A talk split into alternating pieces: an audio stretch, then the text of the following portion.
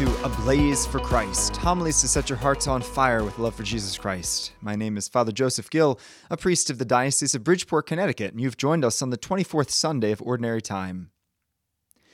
St. John Climacus was a 7th century Egyptian Catholic monk whose famous book, The Ladder of the Divine Ascent, tells a bunch of edifying and uplifting stories about his life in the monastery.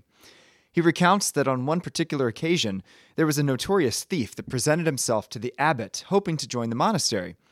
But the abbot wanted to make sure that his conversion was genuine, and so he warned him that because of his former way of life, he would have to publicly confess all of his sins before all the monks. Well, the thief was truly desiring to enter the, the monastery, and so he declared that he was, was willing to confess all his sins, even in the marketplace of Alexandria, if that meant that God would forgive him.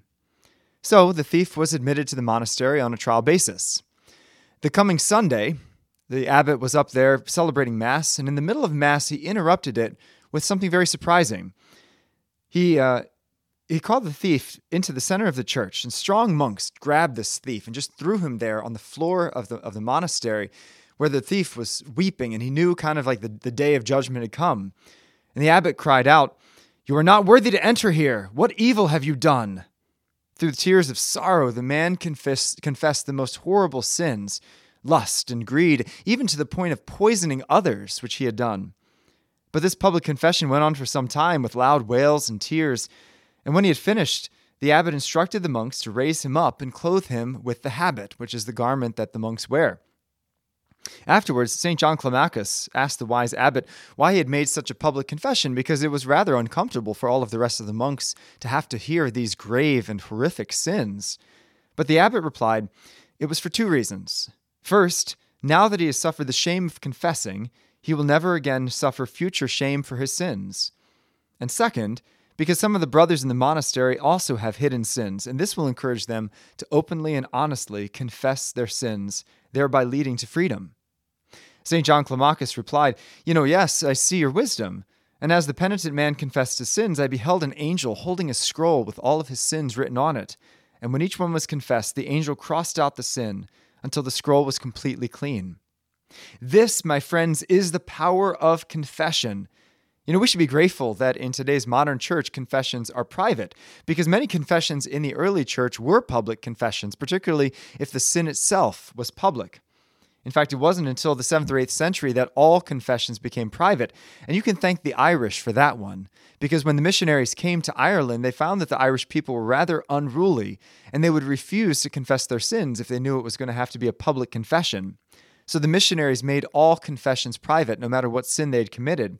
And from that time on, that became the custom of the church, for which I think all of us are immensely grateful.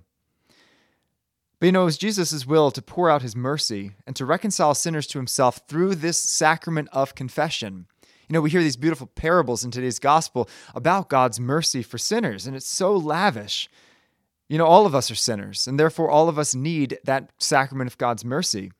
And so the sacrament sadly has fallen out of favor in recent decades, but here are six awesome reasons of why we should participate in the sacrament of confession. First, all of us need to hear those words, I absolve you. Consider, you know, if we have hurt a friend, you know, we may feel really badly about it. We may feel guilty about it. We may regret it, but we're not actually reconciled with them until we hear them say, I forgive you. In the same way, we may feel bad about our sins, we may regret our sins, but we're only truly reconciled when we hear those words, I absolve you, that assurance from the one that we have hurt and offended that all truly is forgiven. It's Jesus, ultimately through the priest, who's reconciling us back into his arms in this great sacrament. So when the priest says those words, I absolve you, he's saying it in persona Christi, in the person of Christ, absolving us of all, all of our sins and even the guilt and shame that comes with our sins. A second reason is because we gain free advice. There was a Jewish psychologist who was once chatting with Cardinal Dolan from New York, and the psychologist said, You know, if your confession thing ever really catches on, I'll be out of a job. And he went on to explain I listen to people's troubles all day long, most of which are caused by bad choices. I give them advice, but yeah, I charge 200 bucks an hour, and I can't even forgive them at the end of the day. It's really true that if we want to grow in virtue, it's critical to have a spiritual guide to give us advice on what to do, how to overcome these sins. And that is the role of the priest as doctor in confession The Priest is the doctor of the soul, and he gives us advice on how to be and grow in spiritual health. A third uh, way in which, uh, a third benefit to confession is that it helps us to grow in humility. You know, if you think about it, the root of all sin is pride. It's our ego. We want to do our will rather than God's will. We want to follow our path instead of His commands, instead of the beautiful path that He has set out for us. And so the antidote to that pride is humility. And there is nothing that humbles us like having to confess our failings to another human being who himself is a sinner. Indeed, you know, humility is knowing who we are before God. That's the definition of humility, knowing who we are before God. And who are we before God? We are sinners redeemed by his lavish, free grace. And confession puts us in that place of recognizing that we are sinners and we are deeply redeemed.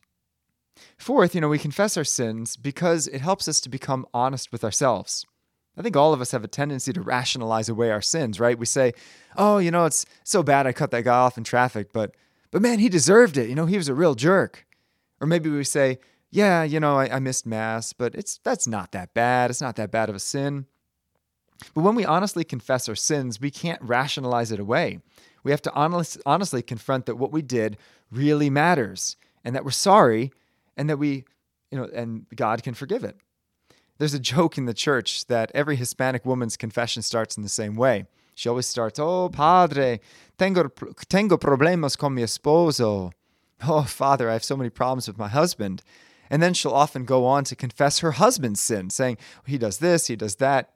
And a lot of times you kind of have to call a timeout and say, Whoa, whoa, whoa, whoa. This isn't his confession, it's yours because confession helps us to keep the focus on ourselves. We can't blame others for our sin and say, well, they made me do it.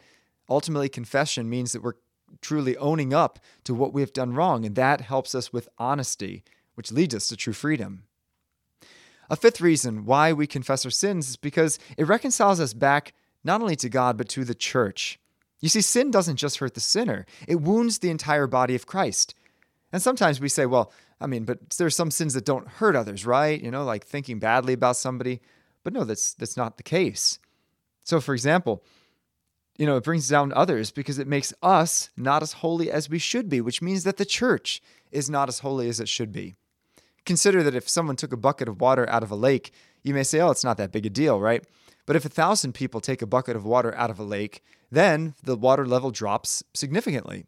And so, in the same way, if all of us are lacking the holiness, if we kind of take the holiness out of the church because we're sinners, then the whole holiness of the church starts to go down, starts to decline.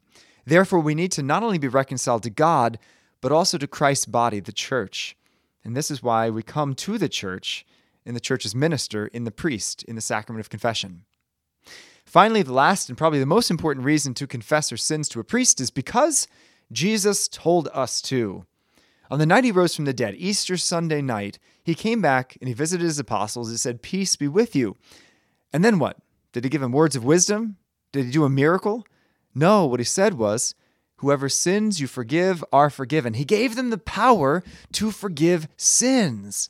That is incredible. That was his first gift upon his rising from the dead. So it's Christ's will that these apostles, who were the first bishops, have the power to forgive sins. They then passed it down to the following bishops and priests, all the way down to the present age. So it was Christ's desire, Christ's will, that the sacrament of confession be instituted.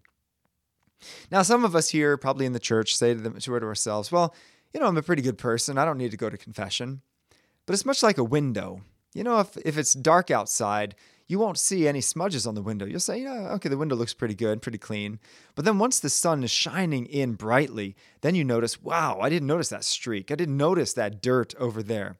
And so, in the same way, the more we come to the light of Christ in prayer and especially in confession, the more we notice that there are parts of our life that are not yet converted, parts of our life that we do need to repent from. And so, all of us fall short. In fact, St. Paul says that all have fallen short of the glory of God in the book of Romans. And so, therefore, all of us need the sacrament of confession, whether we're big sinners or little sinners, whether we commit mortal sins or venial sins. So, as we begin this new school year, confession is a great way to make a new start. Before and after every Mass this weekend at my parish of St. Jude's, confession is being offered. So, you know, if it's been a while, come to confession. If you don't remember how to go, come to confession. If you miss Mass over the summer, come to confession. In fact, come to confession before you go to communion. If you want to grow in holiness, come to confession. It's a sacrament for everyone because all of us are the lost sheep. All of us are the lost coin. All of us are the prodigal son. We are all the one that Christ is seeking.